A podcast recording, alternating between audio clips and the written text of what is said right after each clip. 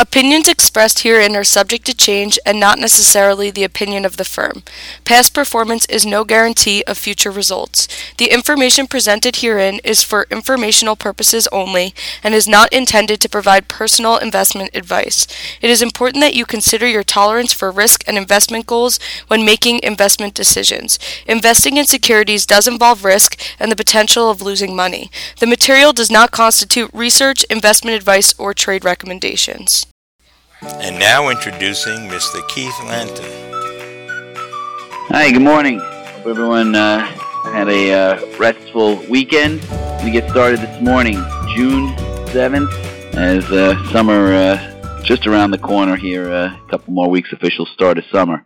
This morning, there's relative calm in the financial markets. The last few weeks, we've seen less volatility outside of the meme stocks, and we've seen kind of a assessment by the markets of current situation and searching for direction both in the stock and bond markets on what the next phase of the year will look like, and we'll try and shed some light on that this morning.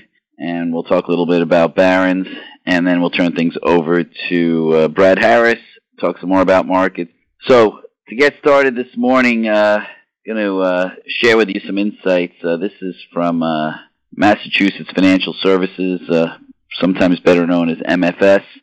They have a commentary called By the Numbers, and I'm going to share some of those numbers with you this morning, give us some insights into the market and perhaps some food for thought in making decisions and judgments about your portfolio and its allocation. First thing to think about is the global investment universe of publicly traded assets. And what is the largest publicly traded asset in the world? It is not U.S. It is non-U.S. developed investment-grade bonds. So it's bonds rated BBB or better that are located outside the United States. It's a $42.5 trillion market, and that is the largest market in the world. The second largest market is U.S. equities at $38 trillion, and then that's followed by U.S. investment-grade bonds, which is $25 trillion, and non-U.S. developed market equities is next with $20.5 trillion in global market share. And as you think about these international markets, you'll see that the U.S. Percentage of global assets has been declining as the post-World War II era fades further into the rearview mirror, and the U.S. Becomes less of the dominant force, although still certainly a significant force, but less of a dominant force in the world. And that's partly reflected by the fact that our population of 300 million plus is only 3 to 4% of the world's population, and as the world continues to develop, it's just natural that despite the fact that we here in the U.S. punch beyond our weight, nevertheless the rest of the world has been making significant headway in becoming a larger and larger economic force. As we head into the summer, may think about, well, what do the markets typically do during the summer? And if you look at the summer months of June, July, and August, over the last 30 years, they are ranked 10th, 5th, and 11th, respectively, in terms of S&P 500 performance. So here we are in June. June is typically the 10th out of 12th worst month. July, sort of towards the middle of the pack, and then August is the second to worst month of the year over the last 30 years. So as we head into summer, at least over the last 30 years, summer has not traditionally been economic powerhouse in terms of driving equity markets. If we do get a sell-off, thinking about being contrarian, the last 7 times that the S&P 500 index has recorded a negative total return, there is as a result of a trailing 12-month period. So if you had a trailing 12-month period, the last 7 times that was negative, the index has bounced back each time with a positive gain of at least 15% over the next 12 months. And under these last 7 occurrences, the one-year average return of all 7 comebacks is 27.6%. Most recent example was the total return for the S&P for the 12-month period ending March 31st, 2020, the height of the pandemic. And then we saw a bounce back over the next 12 months of 56%. One other topic that's been in the news, certainly gotten a lot of attention, is the U.S. deficit and our deficit running deficit relative to GDP. And the highest deficit as a percentage of general gross domestic product in our nation's history was 29.6% in 1943. That's obviously in the middle of World War II. The average ratio in that period was about 21% of debt to GDP. When you take a look at the first 7 months of the fiscal year of 2021, the U.S. debt to GDP right now stands at about 8.8% of our $22 trillion economy, very high by historic peacetime terms, but when looked at versus that tremendous wartime effort, you can see it's significantly lower than that period when you look on it on a relative basis. Let's talk about stimulus. Stimulus payments to individuals and federal employment benefits made up 22% of the record-setting U.S. personal income total reported by the government for March 21st. If you go back a year ago to last year and you look at the impact that government transfer payments had to personal income, it represented 3% versus the 22% you're seeing today. So clearly the stimulus having a very meaningful effect on the economy right now, and we'll see what happens as that wanes going forward, and what impacts that does have. When interviewing Americans under the age of 30, 70% of them believe that the distribution of wealth in the United States is unjust. That's something that could have broad economic and political implications. For those of you who are dabbling in the bond market, perhaps in high yield, or also known as junk bonds. In 2020, 43 companies defaulted on their debt, and on average, the recovery was 45 cents on the dollar through bankruptcy.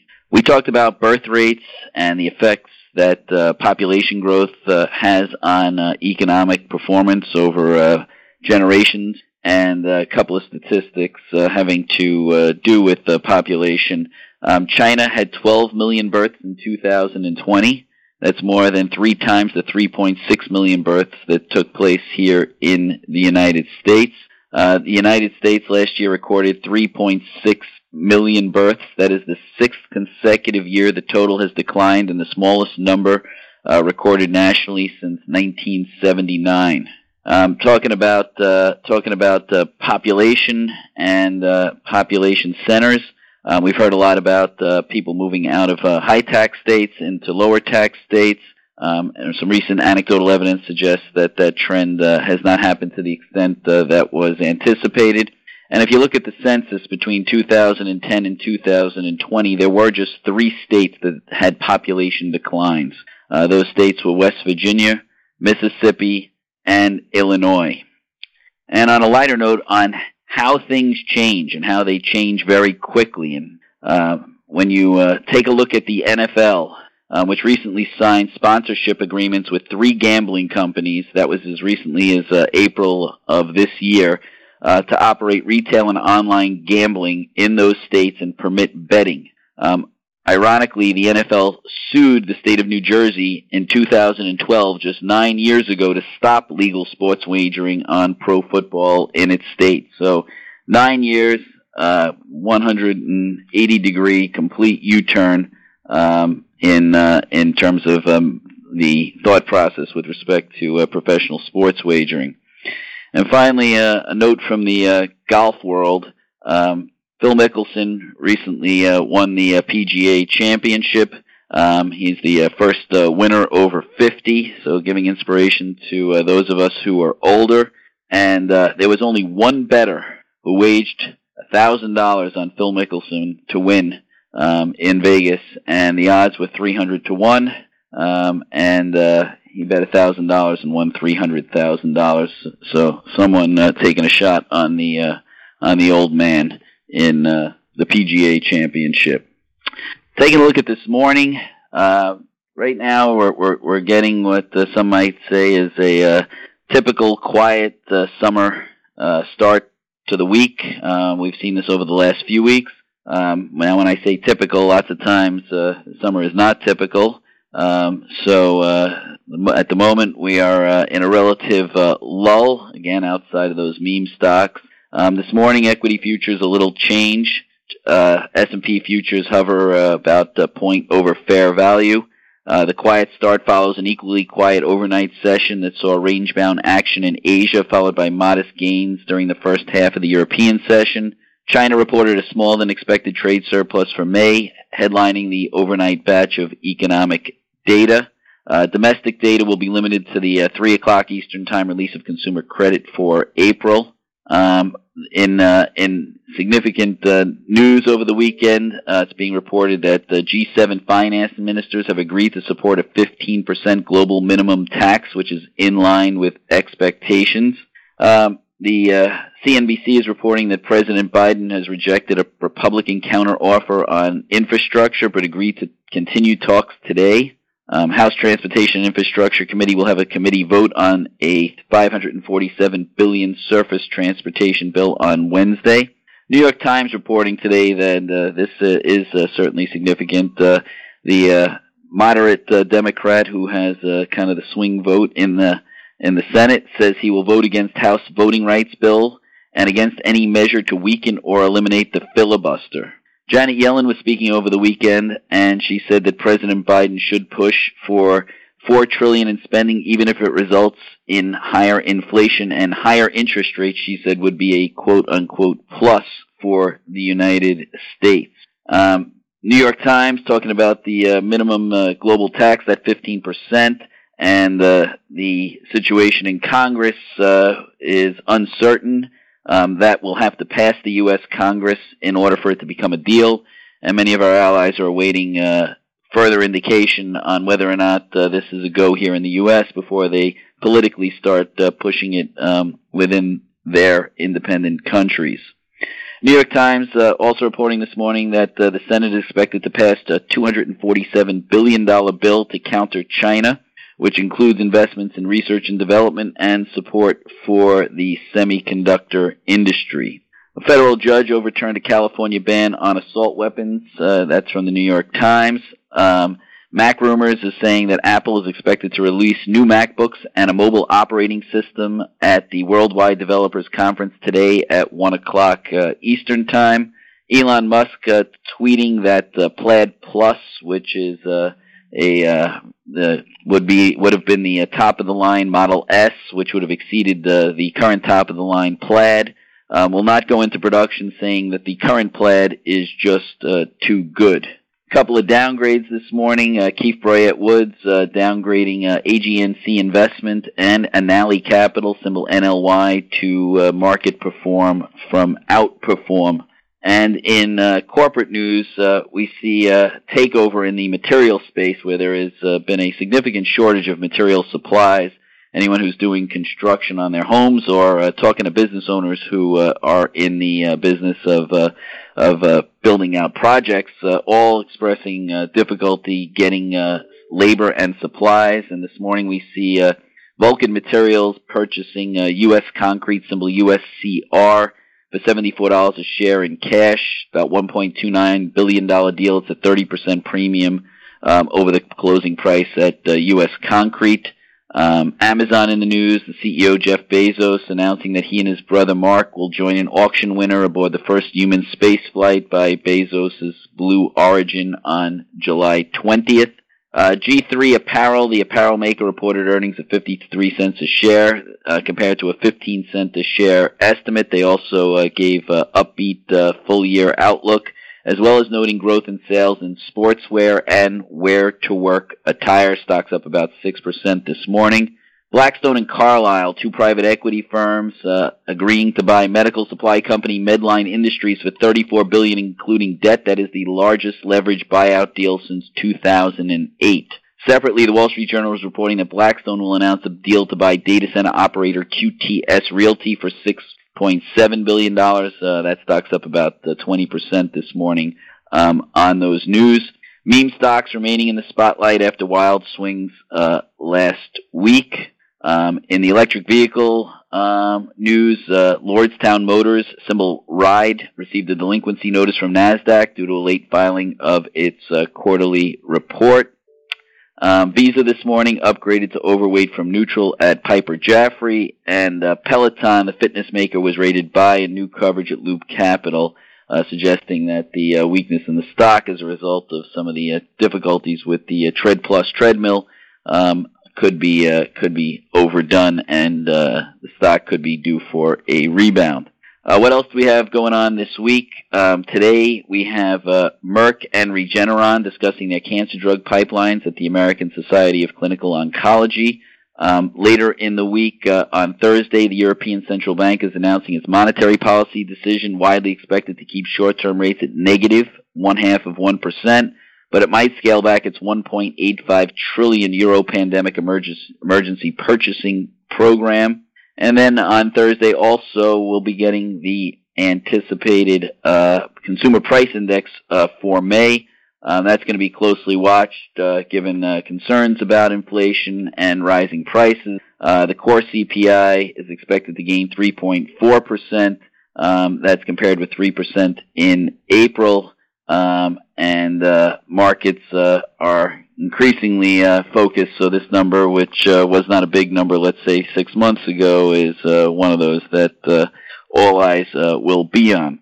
Over the weekend, President Biden is going to attend the G7 summit, which runs from June 11th to June 13th in Cornwall, England.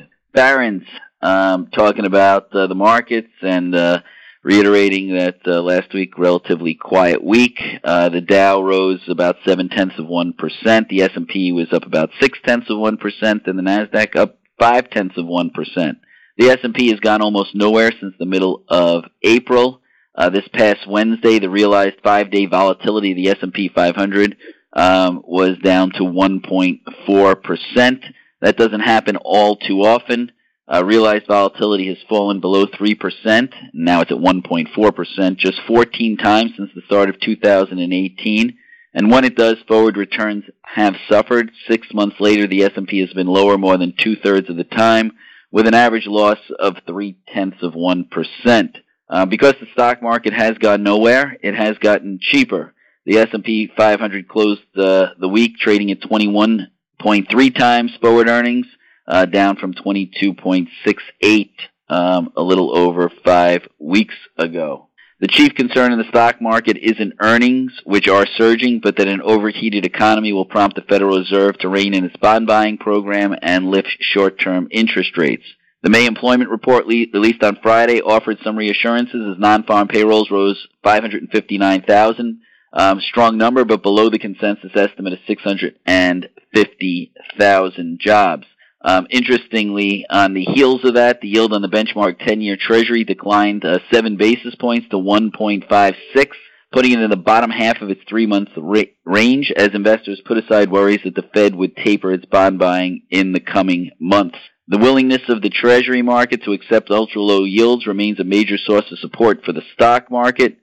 Jim Bianco, the head of Bianco Research, wonders how long it will last. You have negative real yields with rising and high inflation. That's the recent CPI, as we mentioned, highlighting the inflation that is out there. And speaking to people who are in the business of bidding on contracts and doing large projects, they have told me that they are building inflation expectations into their contracts. They're no longer accepting projects that don't have riders in them that account for rising material prices.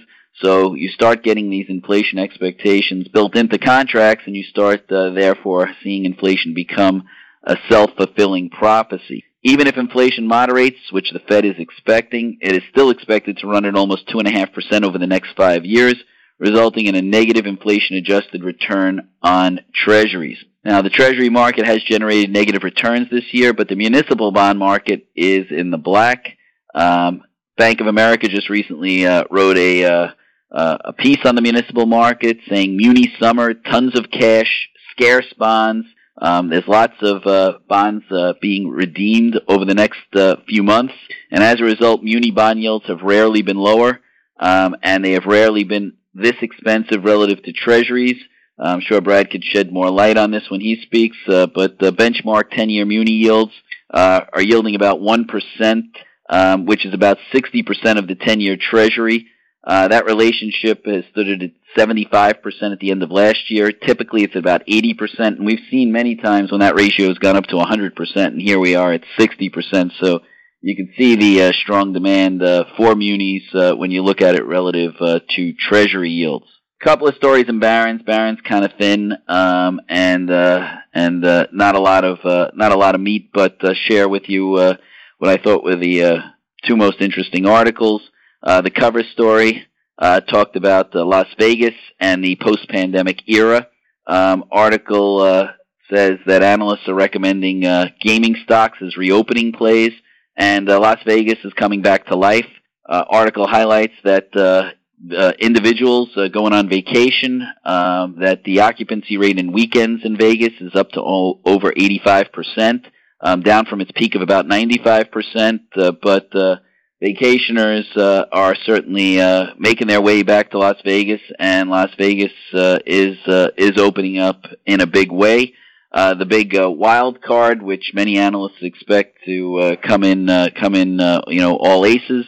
But the big wild card is whether or not conventions and businesses will return to their former days of being in Las Vegas midweek, where occupancy rates are still down significantly. And analysts expect the city to get closer to normalcy, and for those business customers to start returning, and therefore the general expectation of analysts is that Vegas will be Vegas again, and the companies that are doing business there will reap the benefits of the full reopening of the Vegas economy.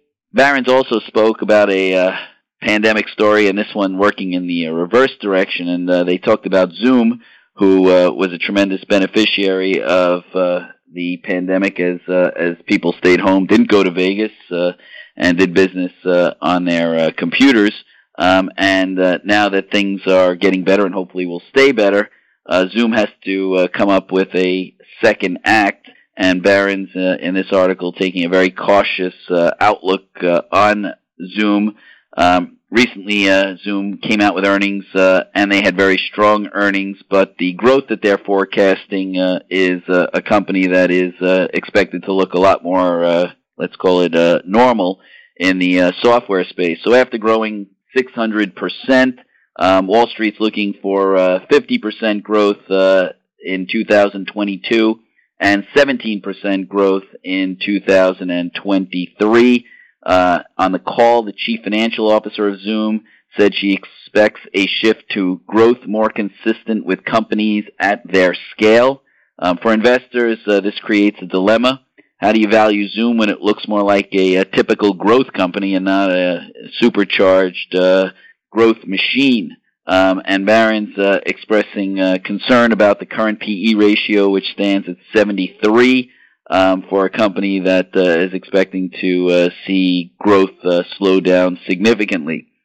They compare it to one of its competitors, RingCentral, symbol RNG. RingCentral is a former partner that's now a rival in both video conferencing and web-based phone services. RingCentral is expected to grow sales 24% over the next year, faster than Zoom. Yet RingCentral is selling for 12 times sales, and Zoom is trading at north of 20 times sales. So Barron's expressing concern with the former darling that perhaps there's still too much positive expectations built in, and that Zoom may have some more downside to go. Good morning, Brad. Morning, Keith. How are you? I hate to be repetitive, but just a couple comments. For the last few weeks, I've been saying that the 10-year and the move that everyone's expecting to higher rates may have already happened. Read a couple of articles this weekend that discussed that. The 10-year hit a high of 1.75% about 3 to 4 weeks ago, coming from a low of 0.5%. The 10-year's rallied back to below 1.6%. The consensus is still that rates are going to go higher, but my belief is that so much wealth has been created and so many portfolios have been put out of balance here that every uptick in rates is going to be bought. I believe that the Fed's first move will be to suspend their bond purchases rather than start raising short-term rates. And I also believe that the Fed is going to do this when they know there are buyers out there. They really don't want to disrupt the market. There's still, so even though everything is rosy, there's still a lot of skittishness out there about so many different things with the disease, with the virus, with politics and everything else. So they want to be very careful how they handle this.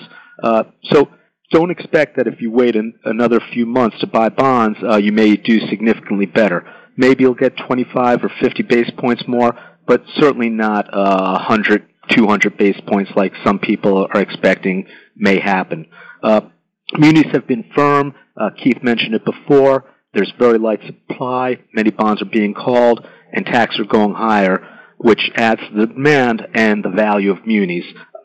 Yes, definitely the most expensive I've seen munis ever, but that is only talking about institutional type of bonds. The bonds that we're looking at basically are more geared towards retail. We're looking at callable bonds. We're looking for the best athlete in the draft, so to speak. So we really keep our inventory to something that makes sense, not just a straight 10-year non-callable bond that's trading at 60% of treasuries. So that's why sometimes I'll talk about the 3% bonds at a premium with a call, or even the 4% bonds at a premium with a call, because in those instances, the percentages of treasuries are 100% or better of treasuries. Additionally, please call me with any questions, ideas, or thought you may have. I always enjoy as well as learn from my conversations with so many of you. So, so please stay in touch, even during the quiet summer. And I hope everyone has a great week. That's everything I've got. Thank you for listening to Mr. Keith Lanton. This podcast is available on most platforms, including Apple Podcasts, Spotify, and Pandora. For more information, please visit our website at www.haroldlantern.com.